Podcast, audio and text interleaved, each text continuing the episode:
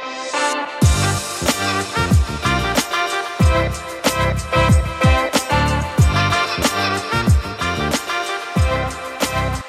everyone, welcome back to the Intelligent Conversations podcast. Today I have the honor to speak with Prithvi. Prithvi is the owner of the Marketing Nomad. She helps entrepreneurs reach and obtain their marketing goals. So, Prit, thanks for coming on to the show today. I've been looking forward to this. But just kind of a question I like to open with, and that's how do you kind of get started in that space? How do you decide, hey, I'm going to start the Marketing Nomad? Oh, well, Josh, thank you so much for having me on your podcast first. And yeah, let's get into your question. Okay, so my story starts off with a lot of drama, a lot of intrigue, and uh, you know, it's it's basically a twenty-something year old girl who has absolutely no idea that her life is actually going to change for the better. So for those of you who are listening in for the first time and you have no idea who I am, let me first introduce myself. My name is Prithvi Madhukar. I am the marketing nomad and I have been an entrepreneur for the last three years and I have been a business owner for the last two years. And a little bit about me, even before I started this entrepreneurial journey was that finding my passion, I think, is the baseline of me even entering my entrepreneurial journey. So I am actually an engineer by degree. And unfortunately, in my second year of engineering, I did not see a future in it. I, I just did not see the next 40 years of my life in that field, feeling very lost. For me, I wanted to have a life where I was passionate about my career and I wanted to kind of have passion and money. You know, mm-hmm. that's yeah. the philosophy that I live by. But unfortunately, the society that I grew up in, there are only three professions that are acceptable and acceptable in quotes. You can either be a doctor or a lawyer or an engineer. And if you take up any other profession other than those three, then you're not going to be looked at with respect. And even if you do achieve some semblance of respect or success, I would say people would just chalk it off as sheer dumb luck. And so at this point, I am halfway through my engineering degree. I am feeling so lost. I, everyone around me seemed to have their life figured out. And at 20 years old, when everyone around you has their life figured out, it gets scary. It gets really, really scary very quick. So during the summer holidays, I was lazing around my house and my dad, he's a very typical Indian parent. And he said, you know, why don't you go get some real world experience? You know, put your, um, you know, your, your, I don't know, your technical abilities to task or something of that sort. And, you know, I joked with him and I said, well, with the marks I was getting, I don't think anyone was going to hire me. My mom was not amused. My dad did laugh at my joke. so what he did was he actually took me to his company. My dad's, uh, my both my parents are entrepreneurs and they have their own businesses. So he took me to his company and he said, "Okay, you know what? Why don't you just work with this team? They're right now fixing the website." Just talk to them, figure out the grammatical mistakes, the spelling mistakes on the website, those kind of things. Just figure it out with them. Mm-hmm. So I sat there and, you know, I went through the website. There were a few spelling mistakes. There were a few grammatical mistakes.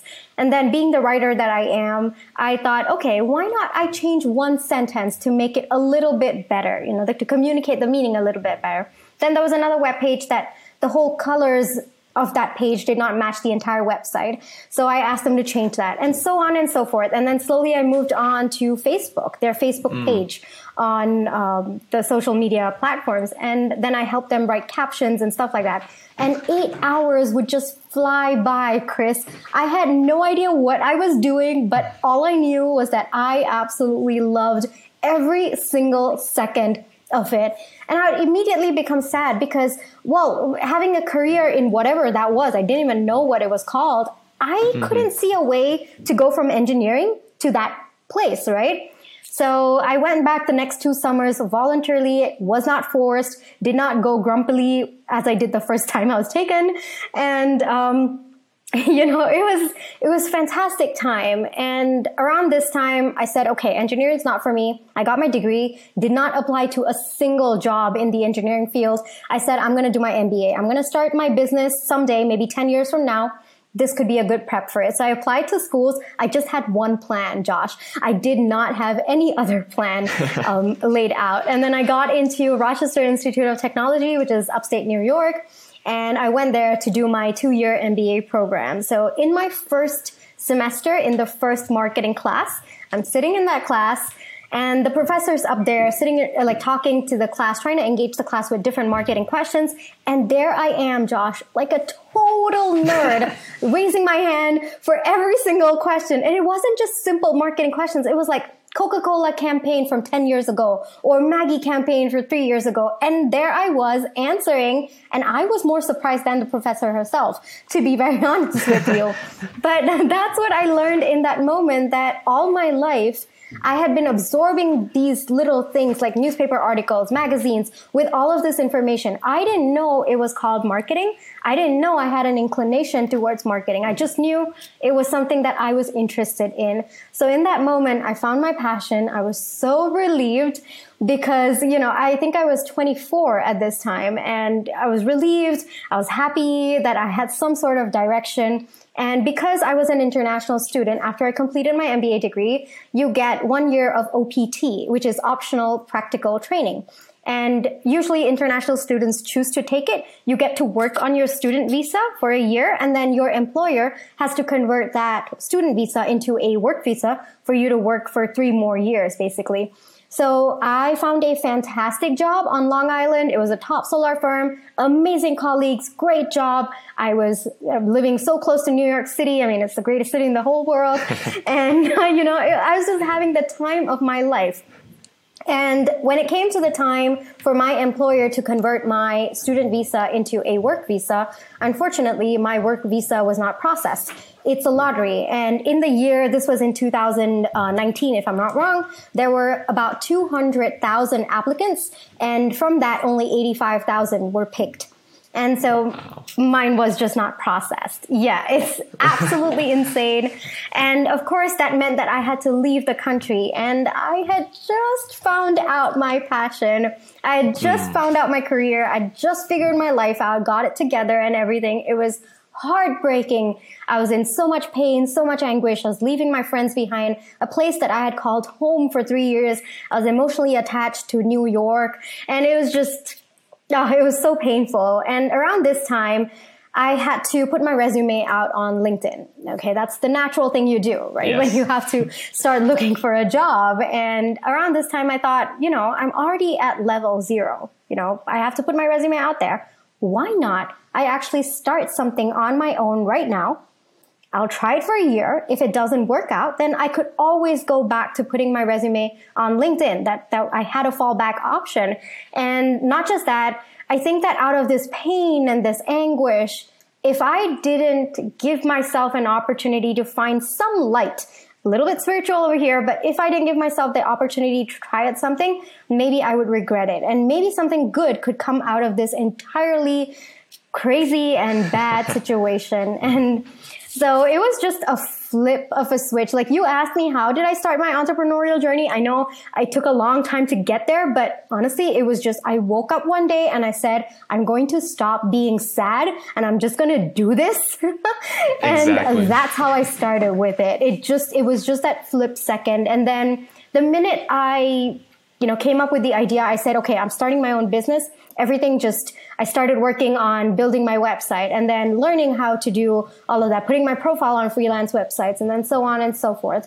And within eight months, it was pretty clear that something was working for me. I was starting to get known on freelance websites. People were starting to recognize me. I had clients reaching out to me. And in the middle of the pandemic in August 2020, I decided to mm-hmm. set up my company. I'm in India, but my company is in Delaware. And it's been two years since I set up my company, three years since I started this journey. It's been an absolute roller coaster ride, but I would not have it any other way. Thank you for sharing that story. that was awesome. No, that's I liked how you went through all like the even yes. like the hard things, the good things, like you're like, oh, I figured it out, and then all of a sudden, right, my visa didn't get approved, and then you're like, and no, then I figured I it out. and I, I think yeah. it's I think it's interesting because it's like, right, if you were to ask yourself like five, six, seven years ago, right, it would be like, yeah, I never thought I'd have been there type thing. But it's a just a journey, right? It's this this small process of like, if you were to ask me, right, where I was like yeah, like five, six years ago, I was scared of public speaking. I was like, I don't want to put myself out there. That's that's scary type of thing. I would like I would literally like cry in church type of thing when like someone asked me to Oh. speak. It would be like, yeah, no, this isn't this isn't my cup of tea. But then like kind of similar thing to you, it's just like, you know what? I'm gonna I'm gonna change something. I'm gonna like let's it just kind of flipped and like this sucks type of thing. And the only thing the only thing that I can do to change this is to actually put that step forward. So it's just the small changes. I was just like, you know what? I'm going to raise my hand in class and just say, answer a question or raise my hand to say the Pledge of Allegiance or whatever, something like that. like, I'm just going to do these simple, actionable steps that, you know, lead me so that I can actually achieve what I want to do. And then now here I am, right? Hosting a podcast. and it's like, what A the full heck? blown podcast. I know. That's amazing. but it's yeah it's quite a journey and i i love the what you shared there in yours is especially it's just phenomenal. I i do want to ask this because i think a lot of people are probably in a similar boat right now right? They kind of like maybe they're going getting that engineering degree lawyer doctor whatever but they don't really know. They're like well this isn't really me type of thing. So could you kind of give a little bit more information? Like how do you help those kids kind of find like what it is that they actually want and kind of their passion Oh, yeah, absolutely. So, the reason why I really like sharing my story of how I found my passion is because at the time, I know how scared I was. I know how lost I was. And I know what it feels like to, for every single person to have the next 40 years of their life chalked out. And then here you are saying, yeah, I'm not gonna do that, you know. and it takes it's it's really really scary. And I hope that by listening to my story, you also listeners out there, you understand that the fact that you know you want a different kind of life itself puts you at step one. And I, I hope that encourages you. And the second thing that I realized was I found marketing when I wasn't looking for it. I had already settled on an MBA program. I mean, I did not need any further discussion Yeah. on that. And that's when I realized that passion is always on the opposite spectrum of frustration. And all through my engineering, I was so frustrated. I was panicking, trying to find, like, I was literally trying to find my passion. But when I stopped looking for it, surprisingly, it just came to me because I was in that mental state, that relaxed mode to be open to what it is. And I also want to say that your passion isn't something that is going to come out of nowhere. It is most likely, like 99%, it's going to be something that you have consistently done over a long period of your life, subconsciously or even consciously, and you probably just have not recognized it, either because you've not allowed yourself to recognize it or you just maybe think that you can't make a career out of it. So those are the two options that I've personally figured out. So when I say, you know, if you're out there asking me for advice, I would say take some time to really think about what makes you happy. Okay, mm-hmm. even if it's drawing or even if it's public speaking or even if it's just cooking, whatever it may be, what makes you happy? Think about that. Try to see if you are you know whether you can monetize it. And let me tell you in this day and age there is nothing that you cannot monetize. Like anything and everything. I have multiple passion. Let me tell you guys i'm on every single platform there is out there. And uh, i'm making videos i'm making podcasts i'm designing digital products. And let me say tell you being a multi-passionate person has really helped me create variable income streams for my business. And that is something that i'm proud of. So yes you've got to find your passion but don't restrict it to one passion as well. There is nothing you can't monetize. You will find a way to monetize it. And even if your passion is being quirky or being funny so many people have monetized just that trait of theirs you know? So my advice to you is take some time sit down. It's going to take you a while. I'm not going to mm-hmm. lie. It's going to take you some time but think about what really makes you happy. And when you find yourself doing these things like you're cooking or maybe you're speaking or whatever it is if you find yourself really really happy if you find that time just flies by if you find a little bit of peace you find your safe space is what i call it that's most likely something that you're passionate about so yeah No, that's that's Does that right answer your mark. question? No, that's right on the mark too. I think so. I, I'm going to kind of build on that too. I I think you also have to put yourself like actually try type of thing, right? Because I think sometimes, Yes, right, that absolutely. fear holds us back. You're like, well, I don't really know if this is gonna work, type of thing, right? You know, you know for a fact, Yes. hey, I like doing this, but it's like, uh, I don't know if I can actually do this. And I mean, to your point, right, you can monetize literally anything in this day and age Anything. and you'll find that especially people that uh you know are fearful that they end up right it's just that's like one of the number one regrets of people when they're older Yes. i mean i've i've i actually like talking to people that are significantly older than me just because they share just these gems of wisdom just like hey Yes. This was something I wish I would have done, and now it's not too. I'm like, hey, look, it's the internet. It's not too late. You could still publish that book if you really wanted to, right? And they're like, oh yeah, I guess I guess it could, but you know that they almost feel like they just can't. It's just that fear, right, sets in, and I guess that kind of leads into my next question: How do you overcome that fear? What's the way that you just kind of take that step, right? We've already kind of talked about that, but like overcome the fear that comes with it. Well, for me, okay, one, I've always been ridiculously optimistic about myself. I don't know why that is. but I mean, awesome. it, it's it's helped me a lot, but it's also put me in a lot of difficult situations over the years. But I think one thing that I have learned in this journey is I have learned how to trust myself no questions asked. You know, if if there's something that I can't figure, I either trust myself to find a way or I trust myself to find the right people to help me out or I trust myself to work around it. And I think that one of the most important lessons for anyone out there, whether you are thinking of taking the leap into the entrepreneurial world or you just want to pursue something on your own, whatever it may be, I think that a lot of times we stop ourselves from finding happiness because we think that there are a lot of steps to get there. But from what I have understood in the last three years is one bold step is all it takes to change where you are at to reach your happy place. That's all. And when you look at it, if you think like, oh, point B is like many, many steps. Oftentimes, we don't even take the first step. We don't even feel like moving mm-hmm. any place. We are scared. Like you said, we are fearful because we see so many steps. But when you think of it as just one step, one bold step, those few moments of courage, that's all it takes. And that's all you have to like close your eyes and just push yourself through that. And then you're at your happy place. Then things will start flowing. I think that's one way of how I look at it because there have been so many times where I've there's so many different things. I started my YouTube channel, um, opened a company when I was in India and in the US, and there are not many people out there who've done this. Let me tell you that. Um, Oh, I bet that's a that was really, really scary. It was, and it still is. I'm not kidding. You know, there are, I have to file taxes for two different places. It's an Mm-hmm. absolute mess. I do not like taxes to even begin with, like paying taxes, the process. It's just. Yeah. So anyway, different uh, traction. So what I was saying is, all it takes is just one bold step. Those few moments of courage. You've just got to close your eyes and push through. And another thing that you did talk about fear, and it's not that I wasn't afraid. I am today also as you talk to me.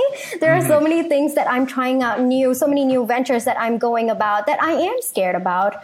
But the thing is that you've got to make sure that your self confidence exceeds that fear, exceeds that insecurity, exceeds that limiting belief. And for me, it can be different things. And I personally don't think that we should eliminate fear. I don't think that's even a possibility. I think that mm-hmm. fear is really, really essential because it helps you, it protects you, you know? Mm-hmm. It's it's there for you to say, okay, like for example, my book, okay, I'm probably one of the very, very, very few four-figure business owners writing an entire book on how she got to four figures. Okay, mm-hmm. and I am so terrified of that book coming out. But at the same time, it's just moving past that fear. I acknowledge the fear, but at the same time, I'm taking that step. And the fear has helped me make sure that my content is absolutely top notch. Or, you know, I've checked and checked and like read my book 15 times just to check for spelling mistakes. So that fear does protect you, but at the, and it's necessary. But at the same time, you just have to acknowledge it, say that it's, you know, think that it's sitting in some corner, you know, waving to you, and then you walk past it. So I actually as you were, especially that last part where it's normal to like be scared, and this is I actually like to differentiate like I think that there's fear and then there's being scared type of thing. Being scared is completely normal, right? Like it's yes. okay to be scared, like, oh my gosh, is this gonna work type of thing, or oh man, I put a lot of money into this. I don't know if this is gonna work. But fear just immobilizes you. You don't actually act. It's like, uh, like you just freeze up and you just you don't do anything type of thing. That's kind of how I view it.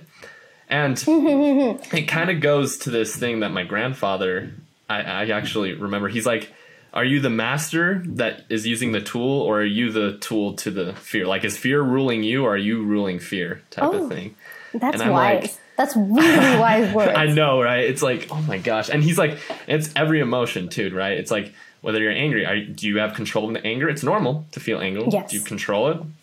Are you the master over anger? Yes. Then you can go on master over fear then you can go on but that's the thing. Are, what emotions do you let control you? And that's the thing. You want to be the master over your own emotions. And I think that right there, I, it stuck with me. I'm like, oh, that's that's really like you said. It's really wise and something that I think we all can learn from. But uh, I, you kind of threw in something there that kind of caught my attention. That's self confidence. I think. Yes. especially so we talked about how right how anything can be monetized, right? And that's I'm, I'm assuming you're referring to like social media, especially, right? Is a great tool to do that. Self confidence is kind of a hit and miss with that. I think some people have self confidence, right? And they're like, oh, I'm awesome type of thing, right? They get the likes, all that, right? And then some people, they let that actually kind of bring them down. So, how can you kind of, I guess, build that self confidence so then we're not dealing with kind of i guess let me take a step back.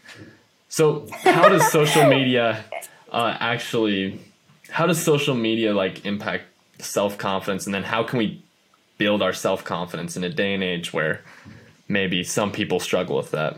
Okay that's such an interesting question josh because for me my journey with self-confidence like my tryst with self confidence, I guess I would say. Uh, it's been it's been there right since the beginning, and I think that the way I perceive self confidence is a little bit different from what the norm is. So let me explain what I perceive as self confidence. So for me, a lot of people think that, okay, self confidence means self confidence in one particular subject. So if you're good at debating, then self confidence in debating, mm-hmm. self confidence in your beauty, self confidence in maybe the way you walk. I, however, perceive self confidence as a collective of all the things that I'm good at. Okay. And I think that when I started looking at self confidence this way, it helped me show up better, even for the things that I personally did not think I was good at. Other people's perception completely different, but my perception, if even if I felt that I wasn't good at, let's say, debating, okay, but my entire self confidence is based on every other single piece of strength that I have. So it's not just about beauty or public speaking or walking or whatnot. And that helped me show up better for the areas that I was not, well, good at in codes. And I think by looking at self confidence, and this, I started looking at self confidence um, from a very young age. Um, I had to deal with like racism and people talking about different kinds of aspects. I mean, high school is pretty.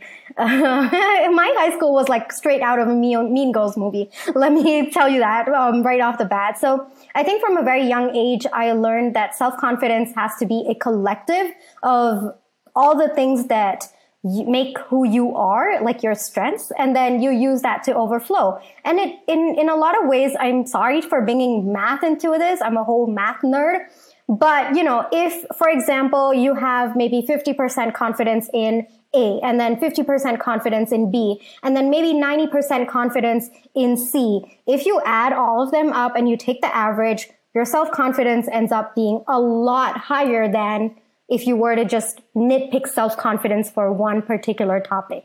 And that's what I want to say. You know, when you look at self-confidence as a whole, uh, inclusive of all of your strengths, it's naturally going to be at a much higher point than if you were to take it individually. And that's just my perception, Josh. Would love to hear your thoughts on it. I, I agree with the point that you think it kind of just it drips into other aspects of your life as hmm.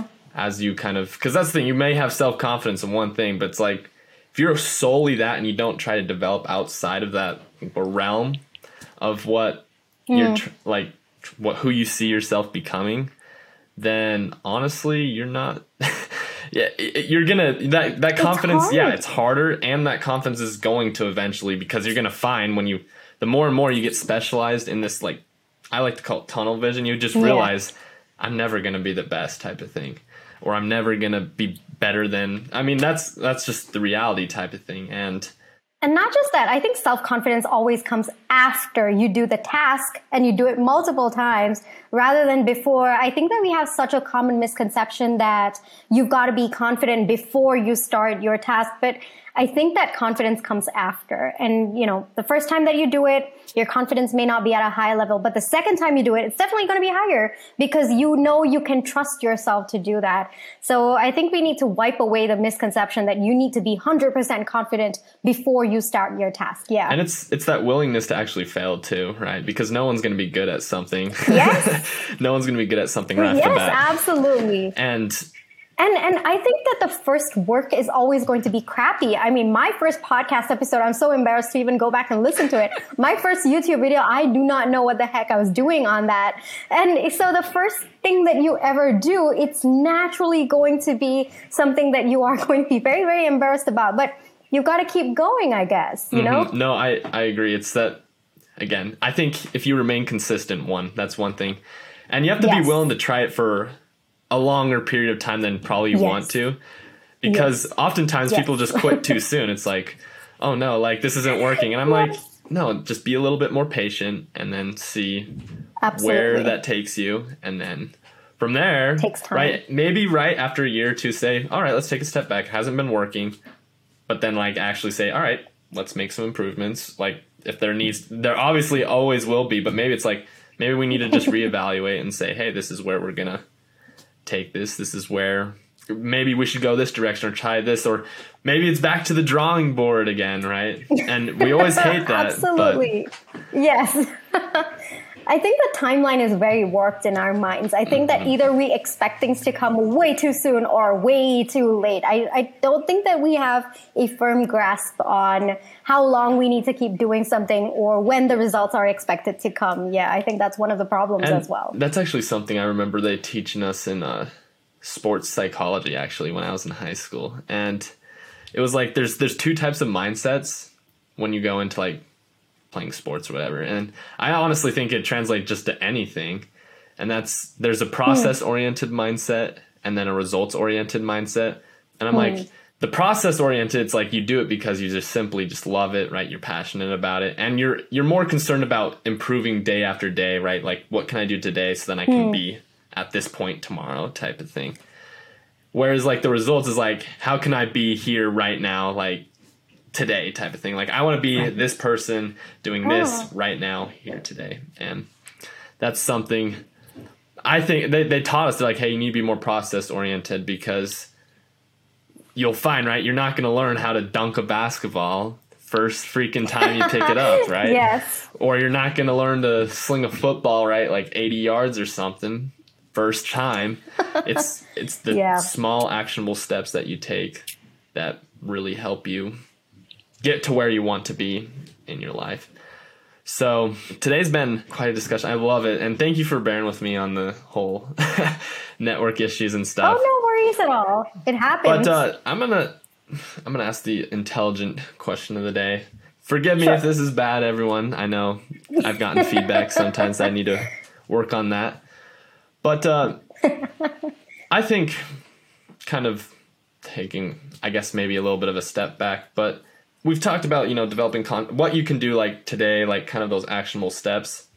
Maybe the question comes down to how can we actually set those steps so then we know where to go, right? Like actually set those goals that we can act on and know, hey, this is where I want to be in two, five, 20 years, right? What would be like your goal setting process? Oh, that's a fantastic question, Josh. I, I really like it. Um, and this is something that I've actually talked about in my book and my entire process of how I plan. And this, this is something that I do. I plan backwards. So I see where I want to end up, like maybe two years or five years, whatever the timeline you perceive. Think about where you want to be and then break that down into little bits. So it's, if it's a year, you break it down into quarters. If it's a quarter, you break it further into months. And then when you finally break it down into weeks, you actually have steps that you can take. So, for example, if I want to get 8,000, for, for example, okay, this does not happen in real life, but for example, if I want to get a thousand followers on Instagram, maybe I have to post um, four times a week you know, to get to that level, to that consistency. So break it down as much as possible. And I think that I would want to quote one of my favorite authors, who's Morgan um, Housel. I hope I pronounced his name correctly. He is the author of Psychology of Money. And in that, he actually does mention that part of the planning process is that you acknowledge that your plan may not even work. Okay. So you accommodate for that plan to fail as well. And I think that's an important process because one thing you have to understand is life is absolutely unpredictable. You you can't have all your ducks in a row. There is only so much that you can plan for. There's a lot more that you can't plan for and you shouldn't either because I think that part of life is the surprise that it brings, you know, the opportunities that you never thought would have happened. And frankly, if I look back, as much as I do have a plan to get to where I am, there have been many, many situations where I have just flown with the direction that life or the journey has taken me and it's gotten me there. So yeah, actionable steps, absolutely. Break it down into smaller, smaller bits, get actionable steps, but at the same time, acknowledge that that plan is going to need tweaking every now and then and acknowledge that you will have surprises along the way and flow with those surprises. I think that's also very, very important. Everyone that's listening right now, that's that's the intelligent answer of the day. That was that was awesome. And I, I want to build off that. I, I remember you saying towards the beginning of the this show and this episode and stuff, I remember you saying, well, some people, right, like when you're telling your story, they had like their 40 year plan planned out. I'm like, I almost want to yes. ask them, so how's your 40 year plan going now, right? And it's and I absolutely, I guarantee they're probably like, oh, I didn't really anticipate this happening, or oh, wait, I didn't think I was going to go in this direction. And that's just the reality, right? It's it's okay to adjust and switch things up. It's just do it with purpose and direction, and you're set, type of thing. And yeah, that that was the intelligent answer of the day. So I know you've mentioned uh, you have like a book, the Marketing Nomad is what's called, right? No, no, it's called. Uh, so I am the marketing oh, nomad, oh, gotcha. but my book's name is Zero to. yes, so my book's name is Zero to Four Figures: Lessons Learned by a Broke CEO. In case it wasn't evident, that broke CEO is me, and it's basically a compilation of 61 lessons that I have learned in the three years of my entrepreneurial journey. It's got stories from the 30 years of my life as well, kind of intertwined and how those stories have helped me show up better for my business as well. So it's pretty exciting stuff. It's a big book. It's 380 pages and uh, it's going to be out on Amazon, Barnes and Nobles, Kobo, anywhere you find it, you're going to get it. Uh, please do uh, reach out to me, you know, uh, tell me something that you liked about Josh's uh, podcast and also this podcast episode as well. I would be happy to connect with you. I'm the marketing nomad everywhere. You can find me on YouTube, podcast, Instagram, um, LinkedIn. I'm Prithvi Madhukar.